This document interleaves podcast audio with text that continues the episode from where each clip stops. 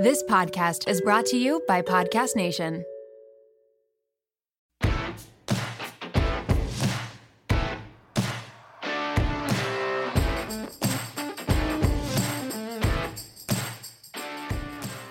We're back. The WOMED is back. This is going to be a very special episode, or at least it, it feels very special to me. Um, but Dani and I are just going to do this one together. Yeah, I'm going to share something very personal and very special, and I'm very nervous about it, but I think it will relate to a lot of our listeners. But before we get into that, let's do the lubrication question. Woo. it's That so early in the morning. I just finished six shifts and we are here. It is 9.15 in the morning for me. It's 8.15 for D. So this was very important. This needed to be done. It needed to Danielle. be done. Danielle wanted to do this like a week ago. So she's Yeah. been waiting. And I'll, So- I'll let that unenthusiastic woo slide. That, that woo. Yeah, that woo. No, I really am enthusiastic, but you do so much for me, so thank you. Oh, whatever. Whatever. You do so much for me too. It's a two way street. All right. Lubrication question. Dani, if your five year old self suddenly inhabited your body, what's the first thing they would do? I love this question so much. Five five years old might have been the best year of my life. Honestly, I Oh my was God, just so so, uninhibited. I just did whatever. I wasn't scared of anything. I was the happiest kid. So all I could think about whenever you asked that question was I would eat like one of every color of those little popsicles that push up in the tube. The Oh my blue God, one, purple one, pops. pink, the push up The pops Flintstones ones. and just yes and just hang around the pool all day and like act like a savage like running off the diving board that's my one of my favorite things to do as a kid in the summertime just wre- wreak havoc at the public pool and eat those popsicles all day. So that's what i would do. That's what i feel like doing right now in this moment today my five-year-old self. So, sleep deprived self is a lot like your five year old self, is what you're saying. yes exactly. Yes exactly. Exactly. So what would yours do?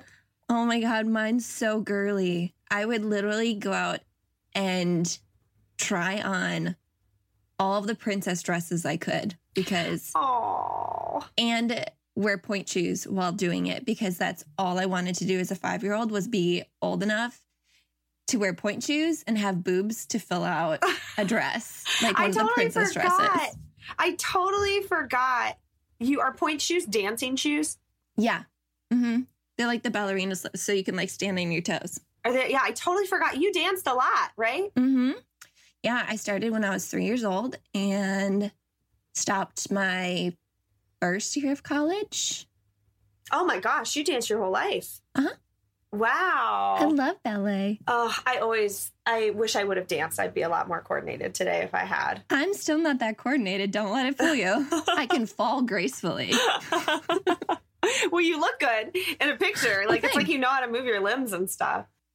Uh, I mean, sometimes I've, you know, I've been doing those heel classes and I feel like I don't move as well as I think I do in my head. It's Like. I watch it back and I'm like, yeah, you don't look as good as you think you do doing that, but It's all it's okay. It's all mental. You felt good, and that's what's important. well, oh man, that sounds great too. Gosh. Oh, there are just so many things I'd do. I could go play in the woods. I used to play in the woods and like dig through the mud and go find mushrooms, not like the psychedelic kind, but like shiitake. That's one of my favorite things to do too. I could literally go on and on and on. Best year of my life, I swear. It was so much fun. It's just so easy. So Yeah. easy. Being five. I spent a lot of my five year old self daydreaming. Me too, just thinking. Just like, oh, Yeah. What's going to happen? I wonder what our followers would say about this question. I wonder what their I know. I think I'm going to post it. Yeah, I'm gonna I'm gonna post that as a question in the you know when we do our weekly posts. Yeah, you totally should. It's Yeah. that's a great question. Oh, just makes It me so really is. happy. Makes me so happy. So now you're in a good mood. I And am. listeners will like start off the day in a good mood because they'll be thinking about what it was like to be five. It's true. I honestly woke up in a great mood. I just when I'm not at work, I feel so good. I really do. Even I just slept nine hours last night. I feel I'm so happy to know that I'm not going back until September 26th. That's amazing. Yeah. You've got so much time off. I do. I'm going to go see my parents and uh, I'm going to go. I'm also moving into my boyfriend's. Yeah, so I'm going to move all my stuff. Yeah. yeah. I'm just excited for my life to actually start coming together so I'm not moving back and forth. yeah. That'll make life so much easier. Yeah, for sure. So, uh, no, I'm feeling great. But this kind of relates to what we're going to talk about, actually. So, I, you know, do you, do you want to rip the band-aid off of this and then go talk more about Yeah. it later? Okay. Let's just let's just rip the band-aid off. Dani, you know what really grinds my gears? what grinds your gears, D? What? That the FDA does not require brands to disclose a comprehensive list of ingredients in their feminine care products. So most of them don't. But That's a bunch of BS. it's such BS. like Such I want to know what I want to know what I'm putting in my body. Me too. But Lola offers mm. complete transparency about the ingredients found in their tampons, pads, liners, and wipes. And ladies, we need to know what's mm. going in our vaginas. We do. That is our sacred area for sure. Yes. Uh, we love Lola here at the WOMED because they make our our month a little bit easier They by really providing do. They do. They the fully customizable subscription box where you can mix and match tampons, pads, or their cleansing wipes is straight up amazing. It is. It makes it makes the month so much easier. Does. You can skip or change or cancel your subscription at any time. Um, and we love a female founded company, and we especially love a company that does good. So, with every purchase from Lola, they donate feminine care products to homeless shelters across the US. which is actually a huge problem. And Yeah. a lot of people don't know about that. So, another amazing company. Oh, I love Lola. So, for 30% off, yes, 30% off your first month subscription, visit mylola.com and enter the code WOMED30 when you subscribe. That's a great deal. That's a really great deal. That's one of our, our best deals we've had, I believe. So, It is go to mylola.com, enter the code WOMED30. for 30% off. And your next period will be so much easier on us. So, you know how Dani has been talking about um, being very, you know, burnt out, like stressed out with work, and how like I can just completely relate to you when you're like, I wake, I woke up and I'm, I'm just so happy that I don't have to go to work right now. That I have a day off, and I was struggling with that feeling for, for a really long time, and I'll get into more detail later, but. I made a really difficult decision to step away from the bedside because I was in a place where I just I knew if I didn't leave now, I would hate it and I never wanted to hate it. Yeah. It felt like I was coming to this point in my life where I needed to do something different. I needed to challenge myself in a different way. I felt like life was too short and I needed to I needed to try something else because right now staying where I was at the hospital I was at was making me miserable. My patients were not making me miserable. I Mhm. love the NICU. I love my patients. I love my coworkers. It was it was more of the hospital politics and the emotional drain that I felt working there. Did you see? Did you feel yourself physically deteriorating? I was. I I felt like I was a shell of myself and a lot of it had to do and I hate saying this because it, it kind of gives power to this person, but after uh, my last relationship that was very public with a sociopath and a narcissist, it it took all of this emotion out of me because I was putting so much time and energy and emotion into making sure this other person was okay because oh man it was it was such a mess i think that like traumatic relationships might be an entirely different topic that we need to talk about. Yeah, you've had you've had some serious ones. Yeah. And I just felt like so much had been taken from me that I didn't have enough for myself, let alone to give to my patients that needed me. Mm-hmm. There was a moment, and I was charge nurse, and I, we had a patient that was passing away.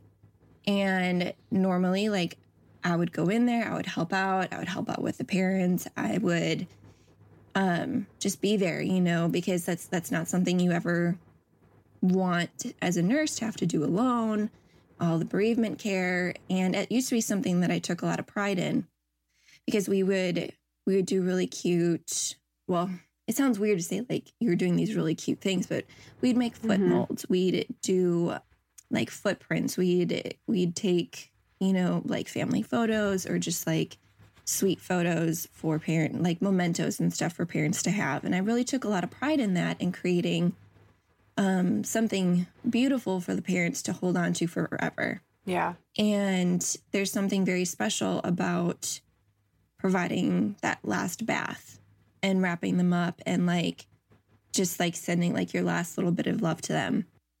I got to the point where I was like, I can't go in there. Mm-hmm.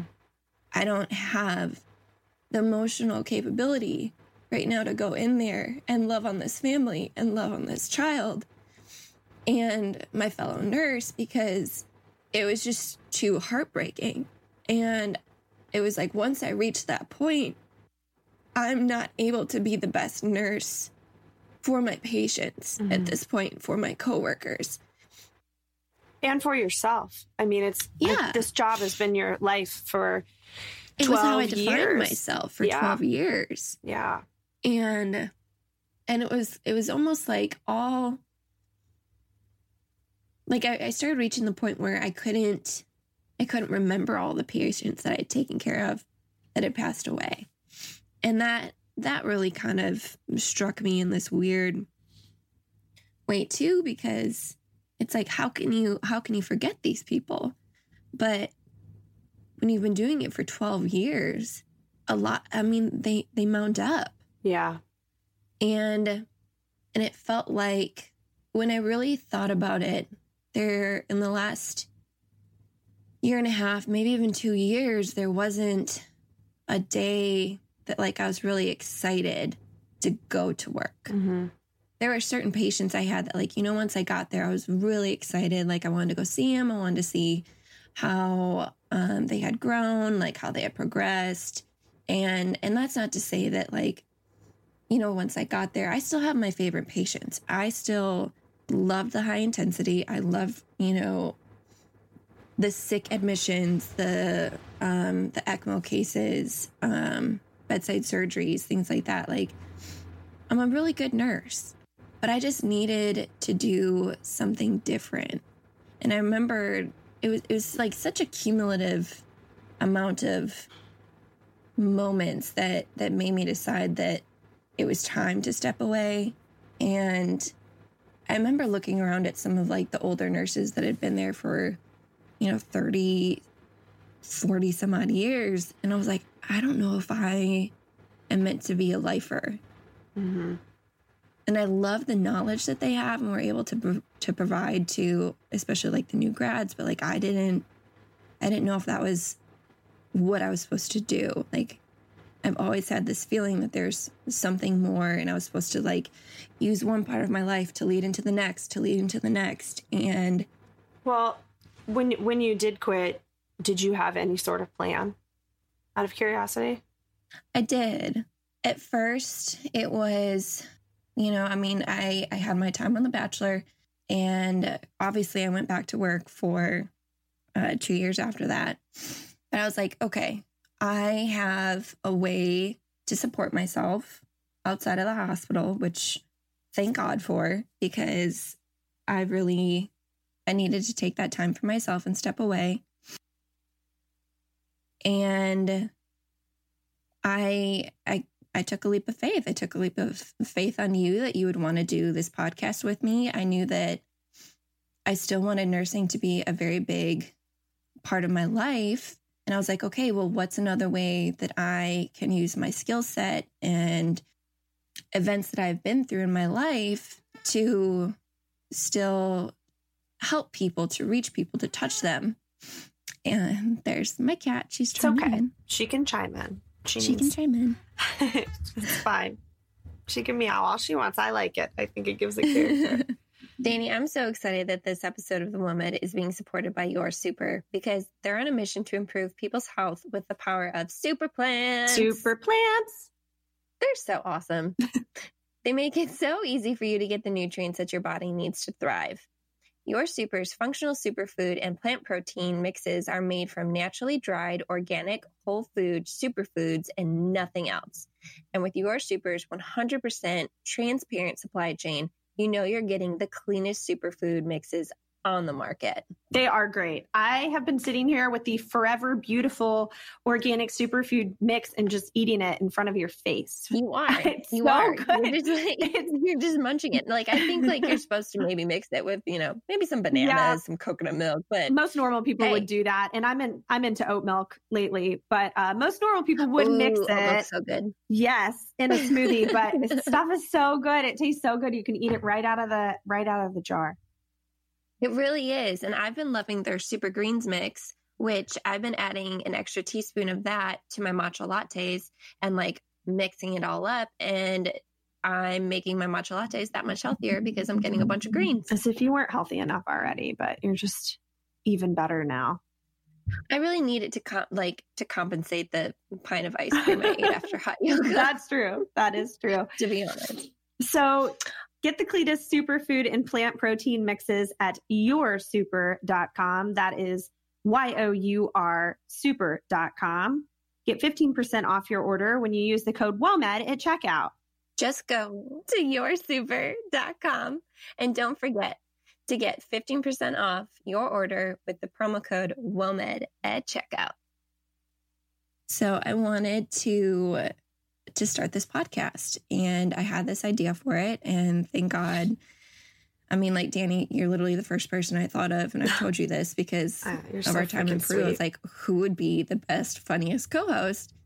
And I was like oh my god I wonder if Dani would take on one more thing and do this with me. Well, I, okay so I think my cat knows that I've been crying and she's like she wants to be next to you. I know, so she's fine. been like what's wrong mom what's wrong she can be next to you all. I don't care at all. I think it's cute.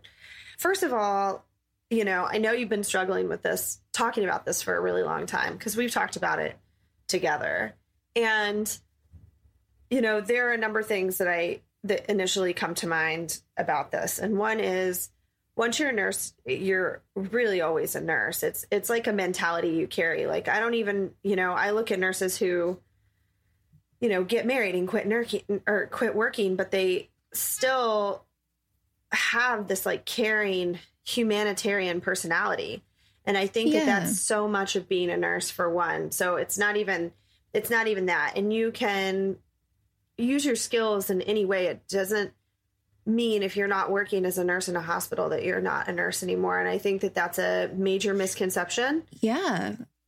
And it's one of the probably more irritating things that, I mean, like even my parents have said, or like other family members that I've talked to um, and friends, and they're like, So how do you feel now that you're not a nurse anymore? Ah. It's like, like, I'm still a nurse. Yeah. I still have a degree in nursing. I still love and care about people and I still want to help them heal in whatever way I'm able to do that. So to to be to say how do you feel now that you're not a nurse? It's like the better question is how do you feel now that you're not at the bedside? Right. Exactly. I still care very much about my patients. Like I miss I miss the patients. I love I love taking care of the babies. But do I feel a lot better? Yeah, I feel I feel a lot better. Yeah. Um not having to deal with hospital politics to have like made a very purposeful change in my life to to make more space for self-care, to look at um everything that I was giving out and not getting back from life, from people, and just really honoring in myself that it was time to make a change. I think it's very admirable to hear you speak of this and it's it's also something that you know I never I never thought that I would be thinking this way later in my Yeah. life either like I don't pe- the general the general society doesn't understand what it's like to work in this No. job and day after day after day when you work you're making constant excuses which also makes you feel guilty about you know me for instance like i work six days in a row or six out of seven days essentially for those seven days i am unavailable to everyone and Yeah. i constantly make excuses and i feel guilty and nobody understands and they think like what's her problem like she her priorities are wrong blah blah blah it's because i literally can't do anything else i can almost barely survive myself and get to work the next day so Right. I don't think the general society, general what population understands like what it's like to do this year after year after year. And, you know, the hospital setting, unfortunately, every year I've worked on it, it's become more of a business. And Yeah. I hate to say this, but I'm I'm just being real about it. And there's part of me that looks at my future as well. And we've Mhm. talked about this before. I there was nothing that I've loved more than cardiac surgery ICU since I started becoming a nurse. I love ICU. Right. I, I love the patients as well. It has nothing to do with the patients. You could give me a quote unquote undesirable patient and I would still love the patient. I Exactly. loved working in inner city Baltimore. I loved helping people. That was probably the most satisfying job that I ever had, you know, in a low income, very low income population. And Mhm. with that being said, though, the more of that you do, the more taxed you become. And then you feel trapped. And so you start to become robotic, like day after day after day, because you don't have the emotional energy to expend. So at what point you, you know, you have two options. One is to make a big change, which is extremely hard. And a lot of Mhm. people don't do. And it takes a really long time to figure out what you're going to do. And two is to just continue being, you know, a robot or getting Yeah. worse and worse and worse, or, you know, taking time off or constantly figuring out how to combat your burnout, you know. Mhm. But at some point, it doesn't work anymore, you know. So no matter how hard you try, it's almost like, how long can you keep trying? And should you have to keep Yeah. trying? That's where I get very conflicted is should you really have to be combating burnout every single day to a job that you love so much? And Yeah. you know, should you? Like, I don't feel like my other family members have to do that in their jobs. But every day I go to work, I'm telling myself, like, okay, I can get by tomorrow with, you know, five hours of sleep. I can get by the next day with, you know, six hours of sleep. I, you know, I can, you know, see my boyfriend and be present at night. I can do all of these things. But I, that's me in my head. That's my internal dialogue, like motivating myself to keep going Yeah. you know, do I have to keep doing that every day truthfully? And I think that we get in this cycle of doing it, but then you get scared because you're like, holy shit. You know, me, I'm $200,000 in student loan debt. Mhm. Holy shit. What am I going to do? God. If I don't do this, what am I going to do? That's you a know? mountain of pressure in itself. Yeah. So you get trapped. But I truthfully applaud uh, your bravery in doing this because that's what it is to just go out on a limb and say, like, okay, I've got to do something different with my life. I've reached my threshold. I can't do anymore. I'm emotionally exhausted. You know, it doesn't mean I don't love this, but I just Yeah. have to take it a different direction. And I think so many people will be able to identify, and so many people will really be thinking the same thing. Like, especially when they listen to this, like, what am I, what, what, where am I going? What am I doing? What can I do?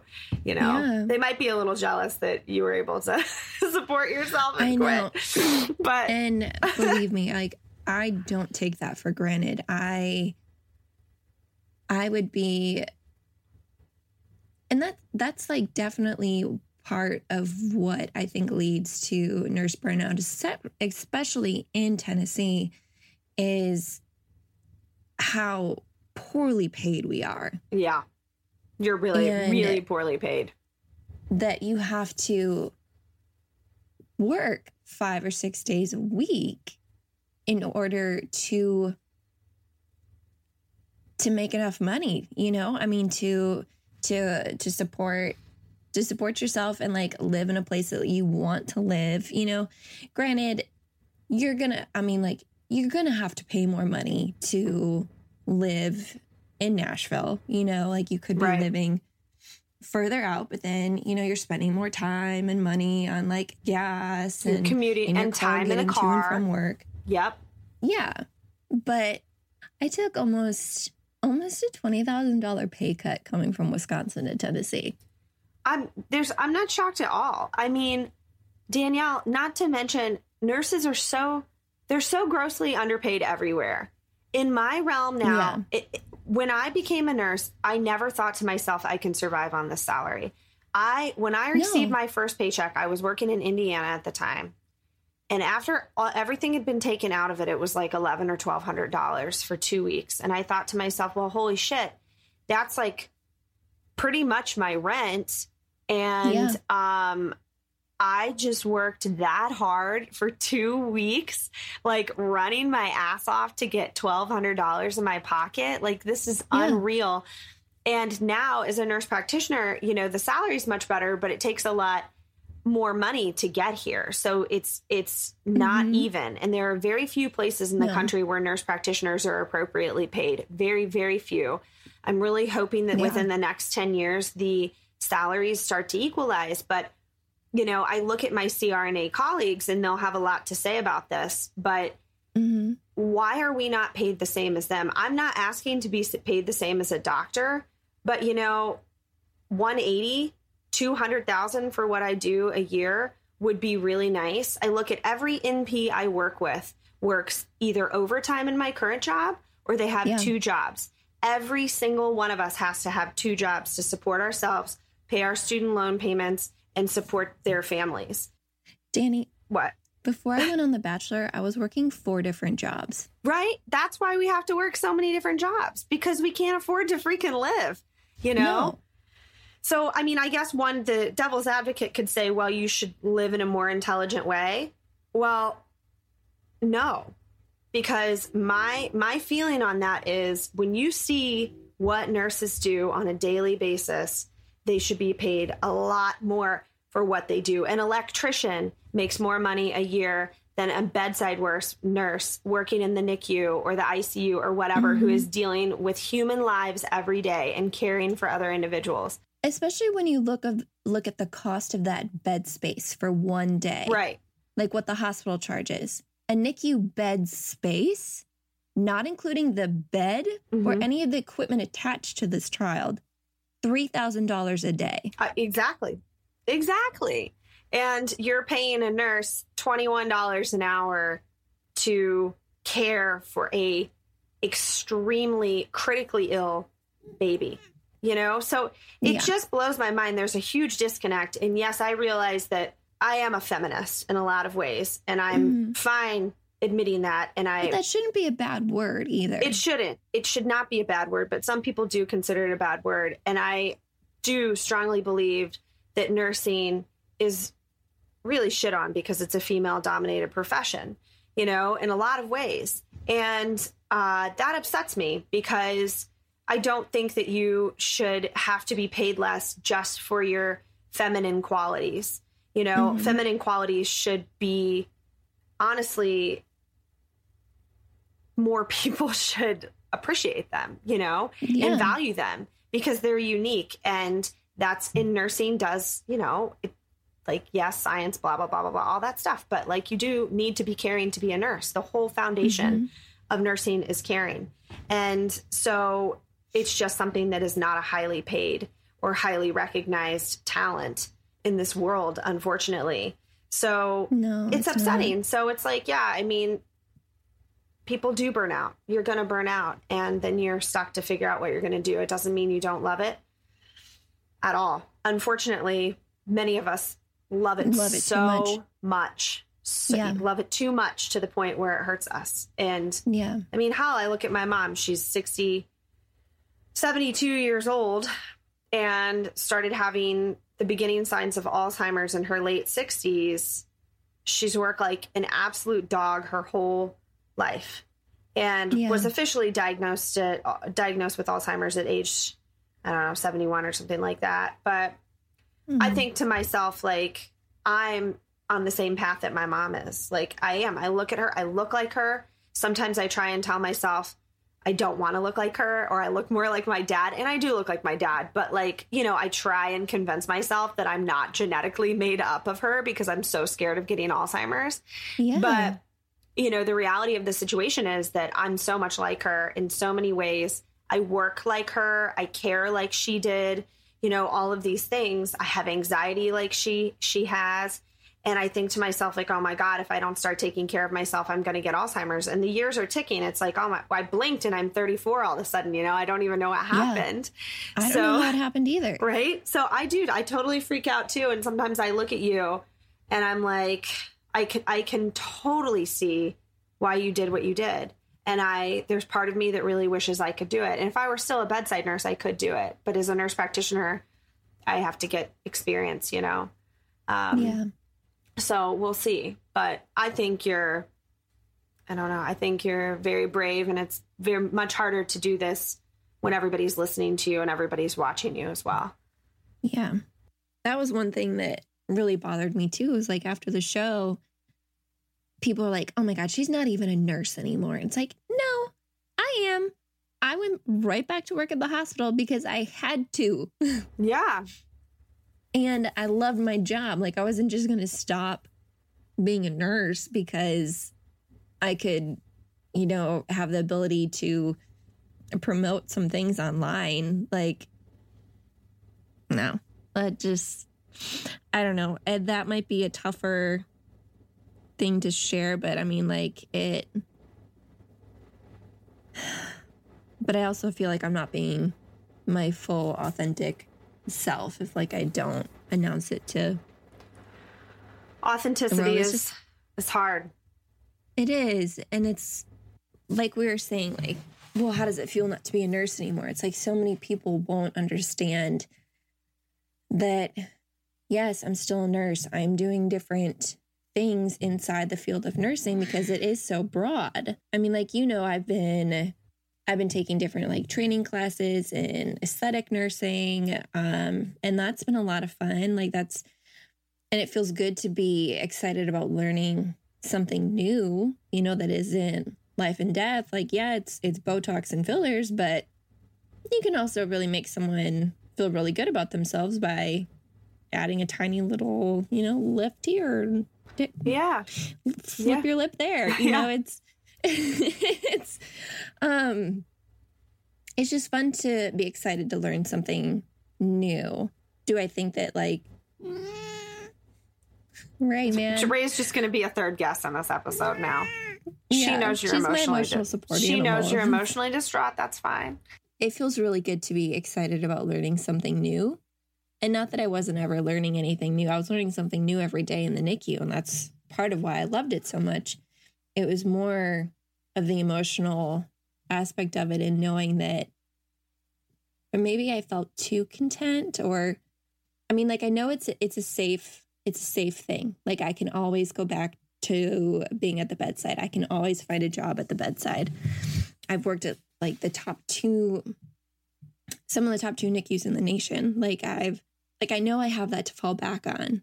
But right now I don't want to regret going after an opportunity or, or challenging myself in a new way. Like I hate the sound of my voice. I you know, I, I faced a lot of fears in in starting this this podcast. Like, who's going to want to listen? Um, is this really going to be something like? Are we going to help people in this? Is are we going to offer a place of like support and comfort for people with this?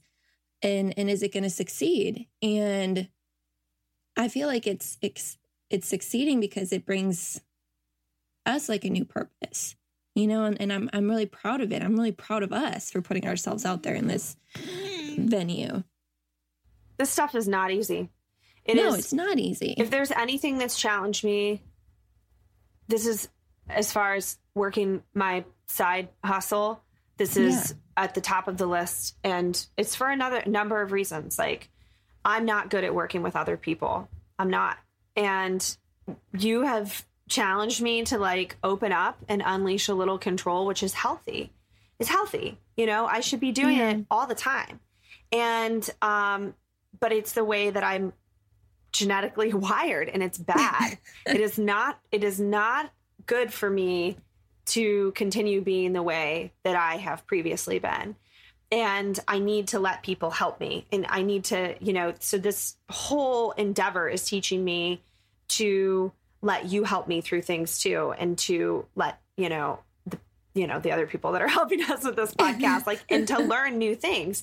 And I Yeah. love talking to our guests. And uh, it's obviously doing something for some people, but I share all the same fears that you shared. I was like, who the hell's going to listen to this? We Yeah. are two nurses, for one. I Mhm. make memes on social media and write about my life. You are on The Bachelor. Like, who the fuck is going to listen to us talk about this Right. stuff? You Yeah. know, and here we are. And like, so far, like, quite a few people are listening, and it's, it's really impressive. And so Yeah. doing this, doing this is obviously touching people in a different way. And if you want to look at it in numbers wise, it's touching a lot more people than it would if you were going to the bedside every single day. And yeah. but I will say, which you alluded to the fact before, it's really hard to know that you're working in like one of the hardest areas in the hospital, if not the entire world. Like when I go Yeah. to work and you're in the same way, but different, a different type of nursing, NICU nursing, when I go to work, Mhm. I know for the last like several years of my life, I've been taking care of some of the sickest patients in the entire world, not just the country, not just the state, the entire world. And so I think there is an ego boost that I get from that. I love it. Same. But but there is something Yeah. to me that's like I like to I think it's cool when people are like, "Oh, you work there or you work there." And I'm like, "Yeah, I'm really proud to say that I have worked in the places that I have worked and it feels good to me." You know, and that and my identity becomes my education and the places that I've been employed and where and the patients that I've taken care of and the things that I know in relation to cardiac surgery and like you said there's always more to know. You could know more every single day. I learn something Mhm. every day I go to work, but Yeah. you kind of feel you feel like you've lost that part or that ego boost that you get Yeah. whenever you have to step away, when you have to admit that you're too tired to do it anymore and you just can't do it anymore. Like Yeah. I when I became a nurse practitioner, there was a part of me that just couldn't watch people die anymore as a bedside nurse. You know, Yeah. I I can as a nurse practitioner, I'm a step away. You know, I've helped with bereavement Mhm. care a little bit, you know, as an NP, but nothing like I used to as a bedside nurse. Like and I took great pride in bathing my patients too and putting them in the bag and like getting, you know, everything with the family. I took great pride in that when I was a bedside Yeah. nurse but I can't do it anymore. It just hurts my freaking soul. And because I don't do it anymore, when somebody dies on one of the units that I'm working on, it affects me so much more. You know, it's because it's not Mhm. happening at rapid pace. Yeah, Yeah. I I seriously it it hurts. Like I it's traumatic. It really is traumatic. And I never realized how traumatic it was. So mm-hmm. there is that that part that you lose too and then when you don't feel like you're connected to yourself anymore and you're in these life transitions you you have trouble maintaining your authenticity because you Yeah. can't hold on to it because your authenticity before was being a bedside nurse in the NICU in one of the best hospitals in the world you I know feel like I failed. yeah yeah i i feel like there's a the same way There's a big part of me that feels like I I failed. And it's like I know I didn't fail. Like when you you look at all the the lives that you've helped and and people that you've touched and lives that you've saved and, and different things that, that I've done. It's like I know I haven't failed. Like I know this is it's just a transition to something else. But but like I, I did, I got a huge ego boost boost from being like, yeah, I, I work in the NICU and you know, and everyone's initial thing was, oh my God, that must be so hard. And I was like, yeah, you know, it really mm-hmm. fucking is. It's really difficult. exactly But it's like, really I'm hard the bad bitch that can do it. i can do it all yep but now it's like, am I still a bad bitch? yeah I, I mean, yeah, yeah I am. Like I I can still do it. I can still go back to it. But I do there is that part of me that feels like I've failed or let myself down because I wasn't tough enough and strong enough to to do it forever. Yeah. Totally. And, you know, I do want to say my boss actually told me something the other day, yesterday, that was surprising to me. We were talking about burning and we were talking about Press surveys. I don't know if your hospital ever did that, but they're, sure. they're surveys of like what your job satisfaction is basically. And oh, yeah. they go around the hospital. satisfaction surveys. Right. So maybe a different, maybe a different company, but basically the NPs and the providers in the ICU had the same complaints as the NPs and providers outpatient med surg like Really? whatever yeah because everybody's seeing too many patients they don't have enough time they're not getting mm-hmm. paid enough so Mm-hmm. Yeah. that was a real eye opener to me too because we may be burned out for different reasons but everybody Mhm. else is burned out too you know so How do we make that change? we need like if have this is happening to people like not in ICUs and and people that are in the clinics and and uh, like other aspects of of healthcare like why is this such a common theme and why isn't anybody trying harder to fix it and put things in place to to keep burnout from happening because I truthfully believe that too many people work in administration that have never worked this job or have forgotten what it's like to work this job. Yeah. One, I think two, that we as healthcare providers care for people. There's a great New York Times article on this that was just released probably a month and a half ago that you guys should go Google and it's it's like if you probably just Google burnout of doctors New York Times, it'll pop right up. It was it was viral amongst the healthcare community. And the next thing is that we as healthcare providers are just too damn tired to issue a fight against it because we're working so many hours a day. You know, many people are studying on their extra time off. They Mhm. just want to do a good job taking care of these people, or they're so into their science of whatever science of caring, science of, you know, cardiology, whatever it is that yeah they don't have any interest or any time to fight against what's happening, you know? You know, and it's right, true. because there's you know your hospital administrative staff or um i mean like your like unit managers will want you to join committees and stuff but when we're working full time there's there's no time to do any of that extra stuff Nope. for free right, for free. And they Like, don't want you there's to get no paid. incentive right. There's no incentive. They just want you to come and do to say that their unit is being productive in Right. things And outside of it they're doing that to comply with other external forces. You know, Yeah. so there are so many external forces. JCAHO, for instance, you know, you're we're doing a lot to comply with JCAHO, and obviously in Leapfrog, there's a lot of good things that come out of that, but there's also a lot of bad things. If you never, if you look at staffing, staffing for these hospitals was the same 30 years ago as it is now. So Yeah. the patients now are way more acute. They're way more sick.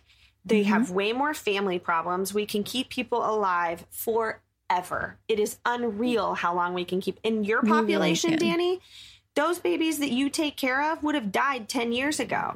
yeah You know, so it's just like it's unreal what we can do these days, but the staffing has never changed. In nursing, you know, the physicians as well. It's not just nursing; it's it's No, everyone. not. so this article is very interesting. I would I would suggest everybody go Google it and read it. But maybe yeah. we should link it to this episode yeah, we probably should honestly. But I so I'm not really sure how it's going to change.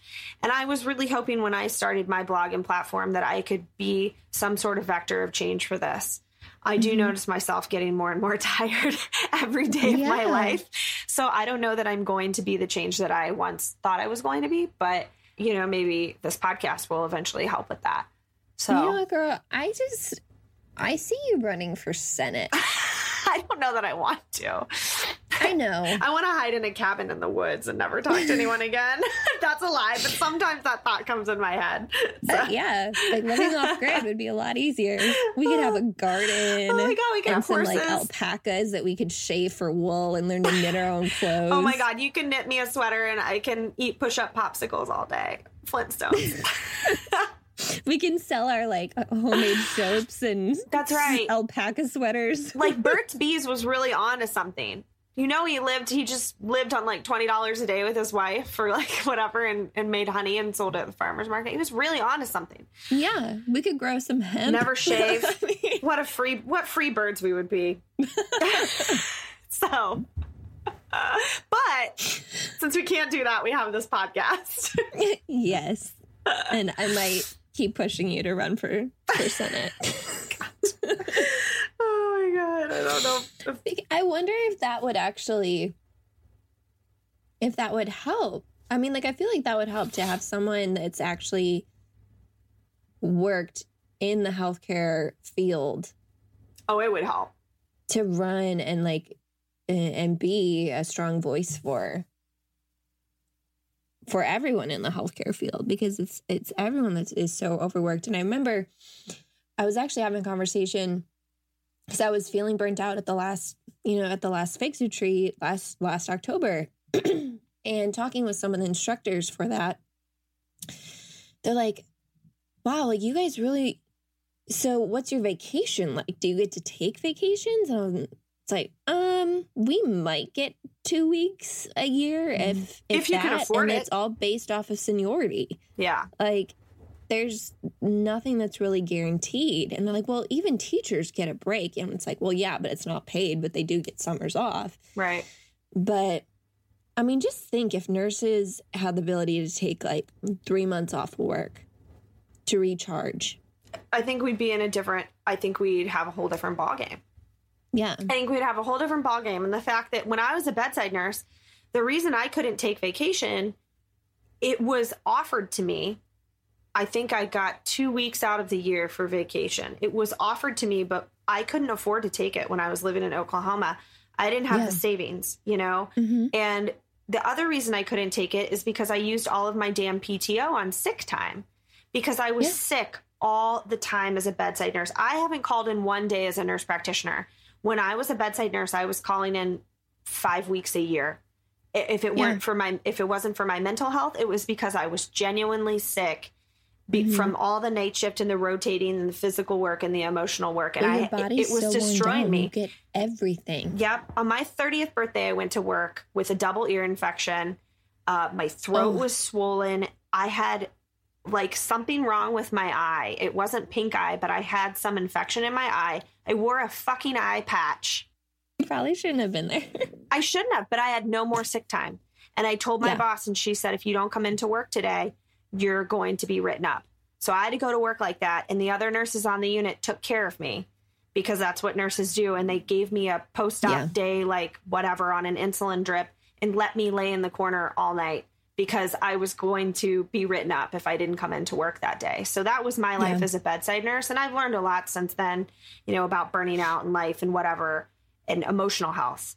Uh, so that goes along with it too. But as a nurse practitioner, I haven't had to call in at all because I'm not right there. I'm not touching them, and I miss that. I I miss it. It was killing me, yeah. but I miss it.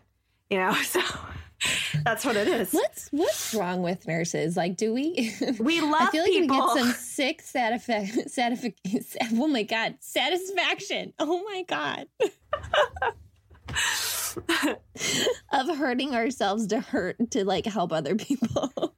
we, you know, I've gone through this thought in my head so many times, Danielle, and there have to be people in the world like us.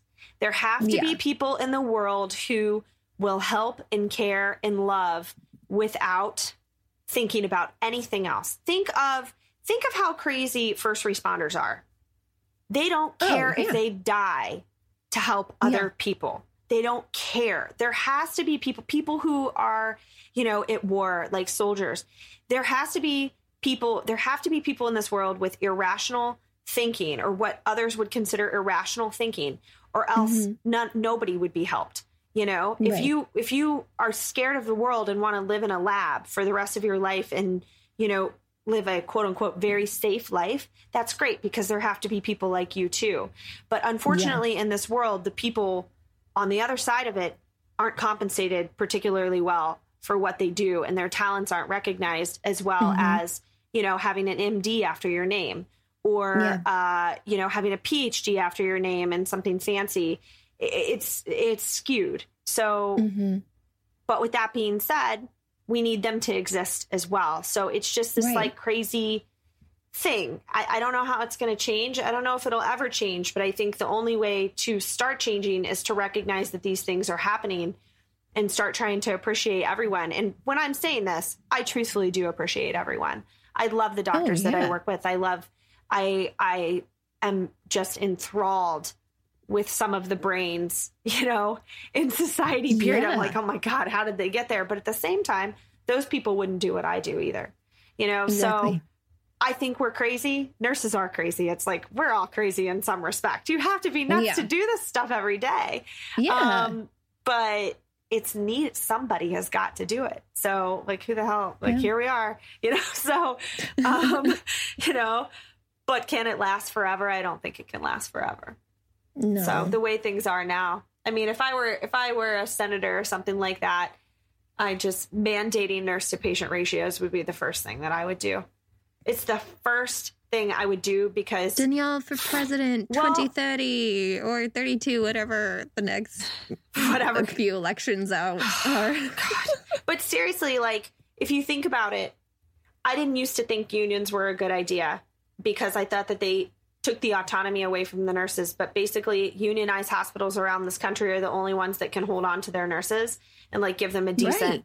give them a decent way of life. So if that's what has to be done to change the business model of healthcare, then that's what has to be done.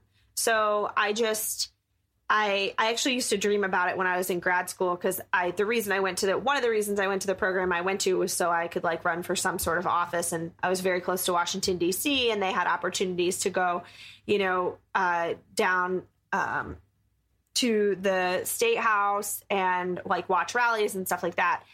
So I used to like wake up in the middle of the night like from these dreams of changing the nurse to patient ratios in the hospital Oh my God. you know it, because i i think that that's the only way to start is to force hospitals to pay for Yeah. more nurses and pay for their breaks you know and pay for their sleep You got my stuff. vote. Well, it's you like know the- you got. I'll be your campaign It's manager. it's the only thing it's it's the only start it's the Yeah. only start that i can think of that would make it happen and are there some downfalls to that yeah but that's that's how it is with everything you just have to pick your best pick your best so anyway we got off on a rant there but that's just how the conversation would have gone between us if we were talking on the phone anyway so oh yeah.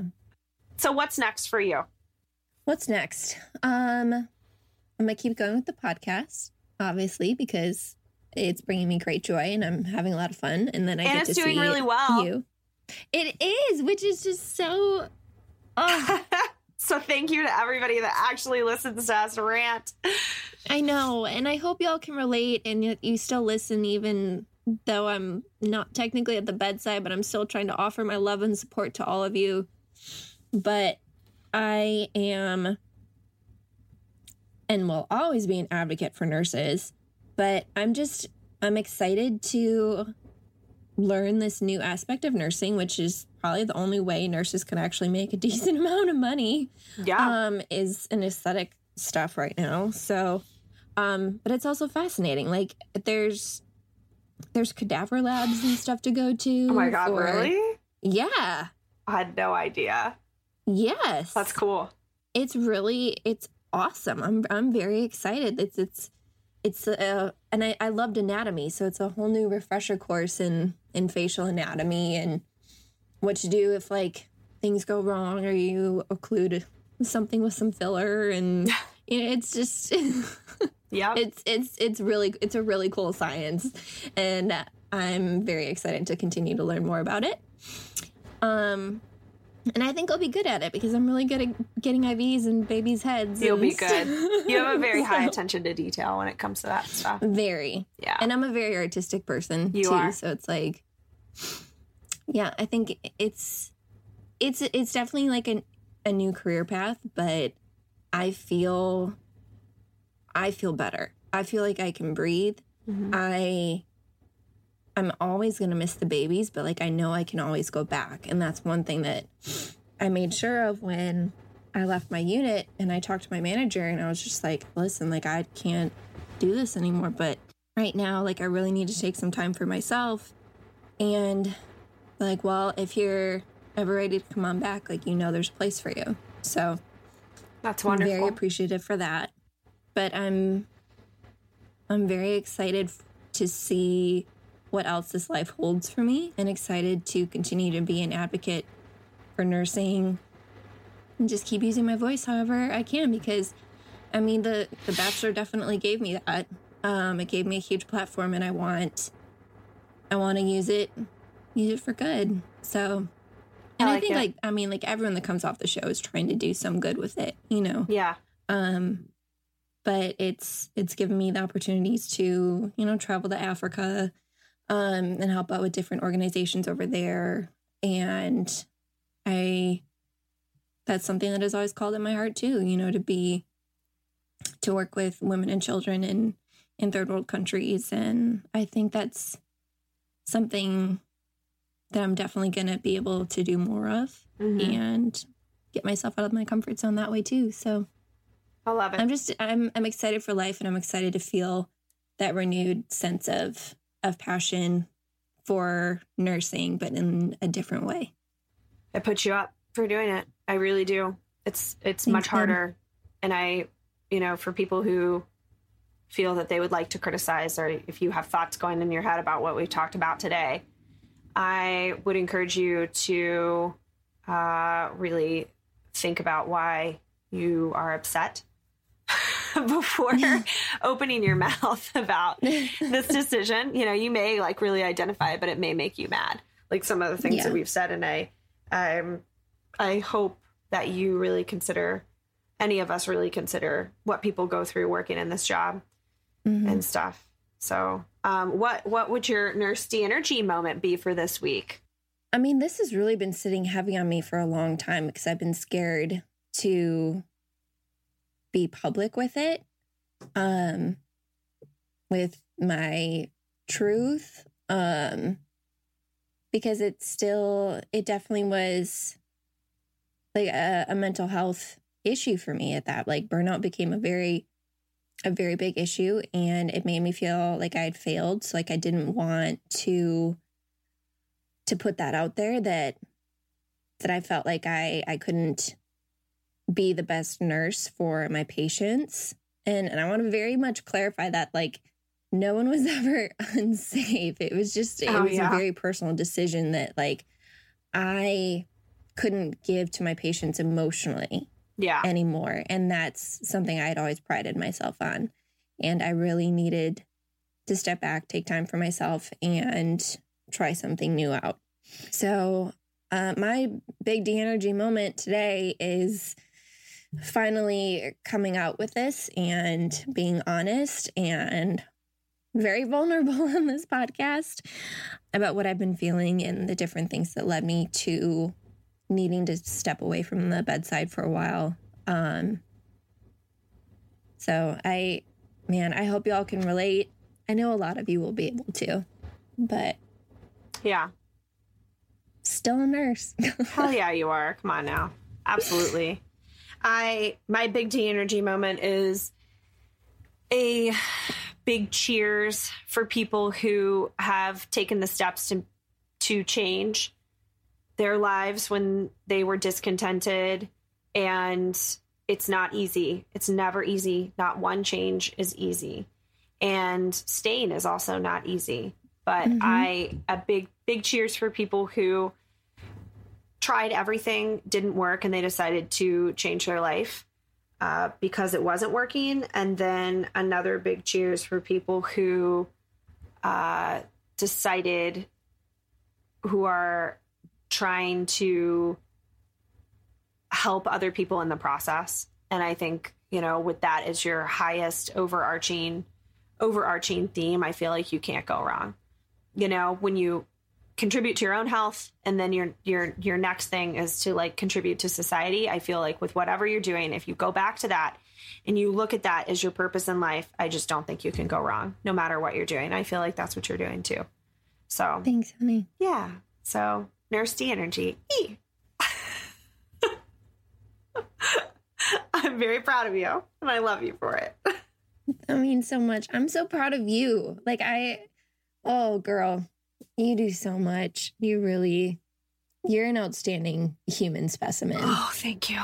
I'm getting more I'm getting more comfortable on this podcast, so I have a feeling, you know, I need to start beefing up my savings account in case I get fired. But right now, the more things that come out of my mouth, sometimes I'm like, oh God, should I have said that? But anyway, thank All you. right, y'all. Thank you so much for listening to us, for supporting us. We, I mean, as always, like our highest goal is to provide that love and support right back to you. Um, information on anything that we feel is relevant and you guys feel is relevant. So, thank you with all our hearts for loving and supporting the WOMED. I hope this episode resonates with you and you feel heard and supported and loved. So, WOMED out. WOMED out. Goodbye.